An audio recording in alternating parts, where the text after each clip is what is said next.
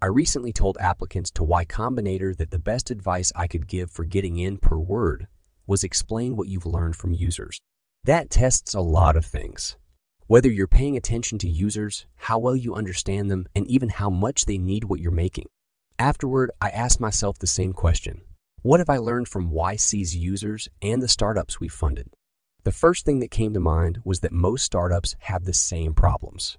No two have exactly the same problems, but it's surprising how much the problems remain the same regardless of what they're making.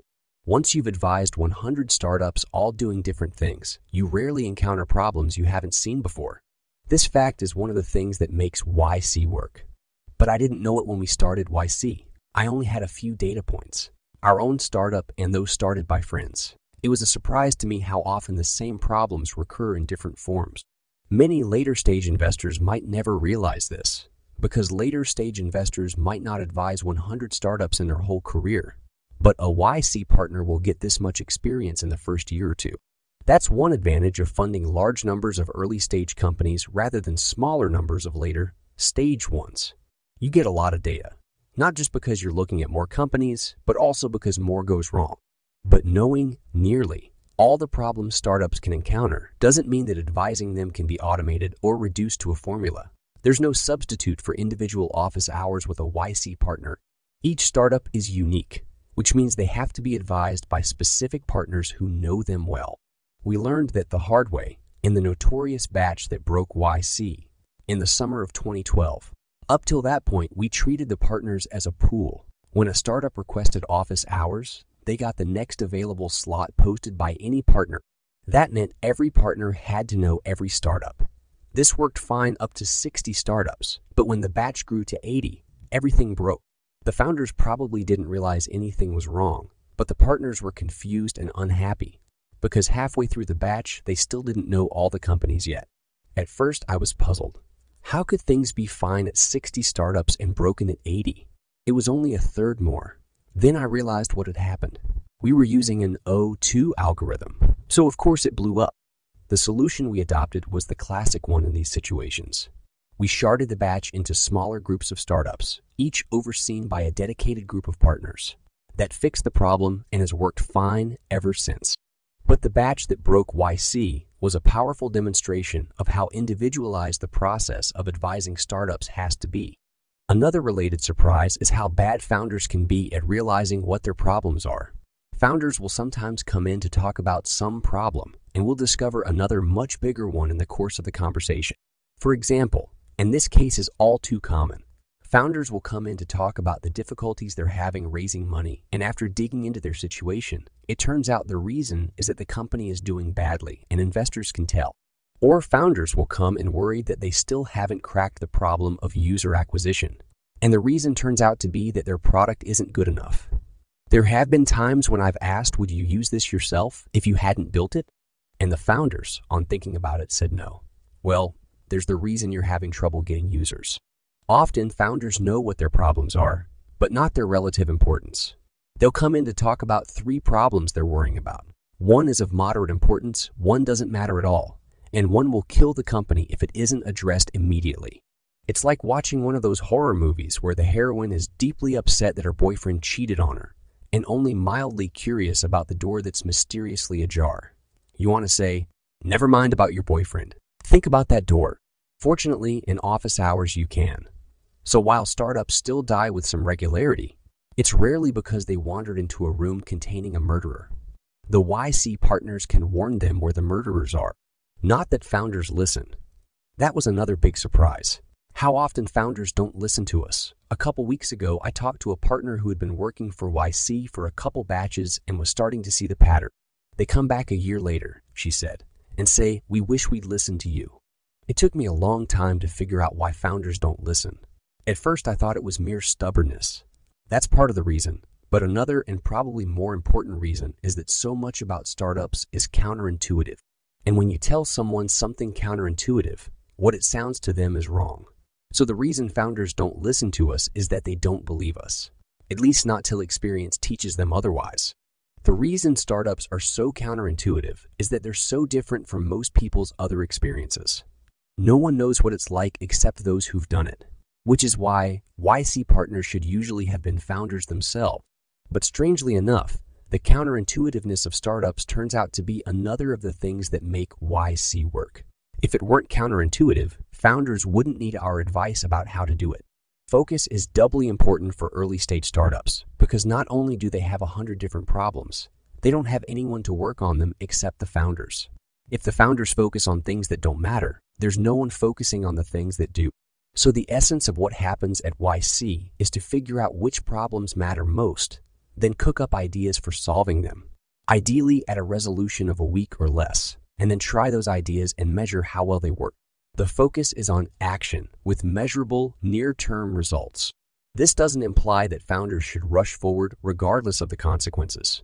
If you correct course at a high enough frequency, you can be simultaneously decisive at a micro scale and tentative at a macro scale. The result is a somewhat winding path, but executed very rapidly like the path a running back takes downfield. And in practice, there's less backtracking than you might expect. Founders usually guess right about which direction to run in, especially if they have someone experienced like a YC partner to bounce their hypotheses off. And when they guess wrong, they notice fast because they'll talk about the results at office hours the next week. A small improvement in navigational ability can make you a lot faster because it has a double effect. The path is shorter and you can travel faster along it when you're more certain it's the right one.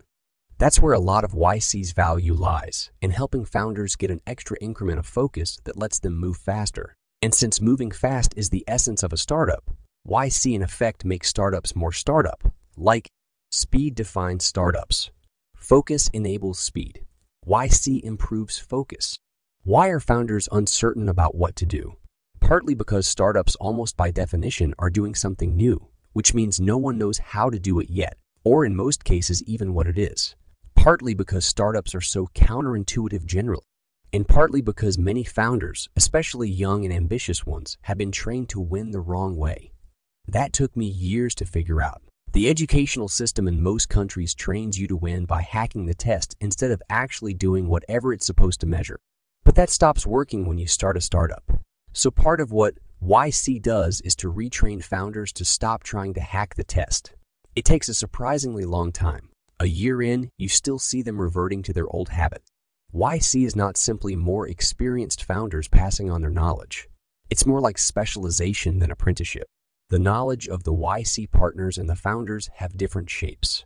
It wouldn't be worthwhile for a founder to acquire the encyclopedic knowledge of startup problems that a YC partner has, just as it wouldn't be worthwhile for a YC partner to acquire the depth of domain knowledge that a founder has. That's why it can still be valuable for an experienced founder to do YC, just as it can still be valuable for an experienced athlete to have a coach. The other big thing YC gives founders is colleagues, and this may be even more important than the advice of partners. If you look at history, great work clusters around certain places and institutions. Florence in the late 15th century, the University of Göttingen in the late 19th, the New Yorker under Ross, Bell Labs, Xerox PARC. However good you are, good colleagues make you better. Indeed, very ambitious people probably need colleagues more than anyone else because they're so starved for them in everyday life. Whether or not YC manages one day to be listed alongside those famous clusters, it won't be for lack of trying. We were very aware of this historical phenomenon and deliberately designed YC to be one. By this point, it's not bragging to say that it's the biggest cluster of great startup founders. Even people trying to attack YC concede that. Colleagues and startup founders are two of the most powerful forces in the world, so you'd expect it to have a big effect to combine them. Before YC, to the extent people thought about the question at all, most assumed they couldn't be combined, that loneliness was the price of independence. That was how it felt to us when we started our own startup in Boston in the 1990s. We had a handful of older people we could go to for advice of varying quality, but no peers. There was no one we could commiserate with about the misbehavior of investors or speculate with about the future of technology. I often tell founders to make something they themselves want, and YC is certainly that. It was designed to be exactly what we wanted when we were starting a startup. One thing we wanted was to be able to get seed funding without having to make the rounds of random rich people. That has become a commodity now, at least in the US. But great colleagues can never become a commodity because the fact that they cluster in some places means they're proportionally absent from the rest. Something magical happens where they do cluster, though. The energy in the room at a YC dinner is like nothing else I've experienced. We would have been happy just to have one or two other startups to talk to. When you have a whole room full, it's another thing entirely. YC founders aren't just inspired by one another, they also help one another. That's the happiest thing I've learned about startup founders how generous they can be in helping one another. We noticed this in the first batch and consciously designed YC to magnify it. The result is something far more intense than, say, a university. Between the partners, the alumni, and their batchmates, founders are surrounded by people who want to help them and can.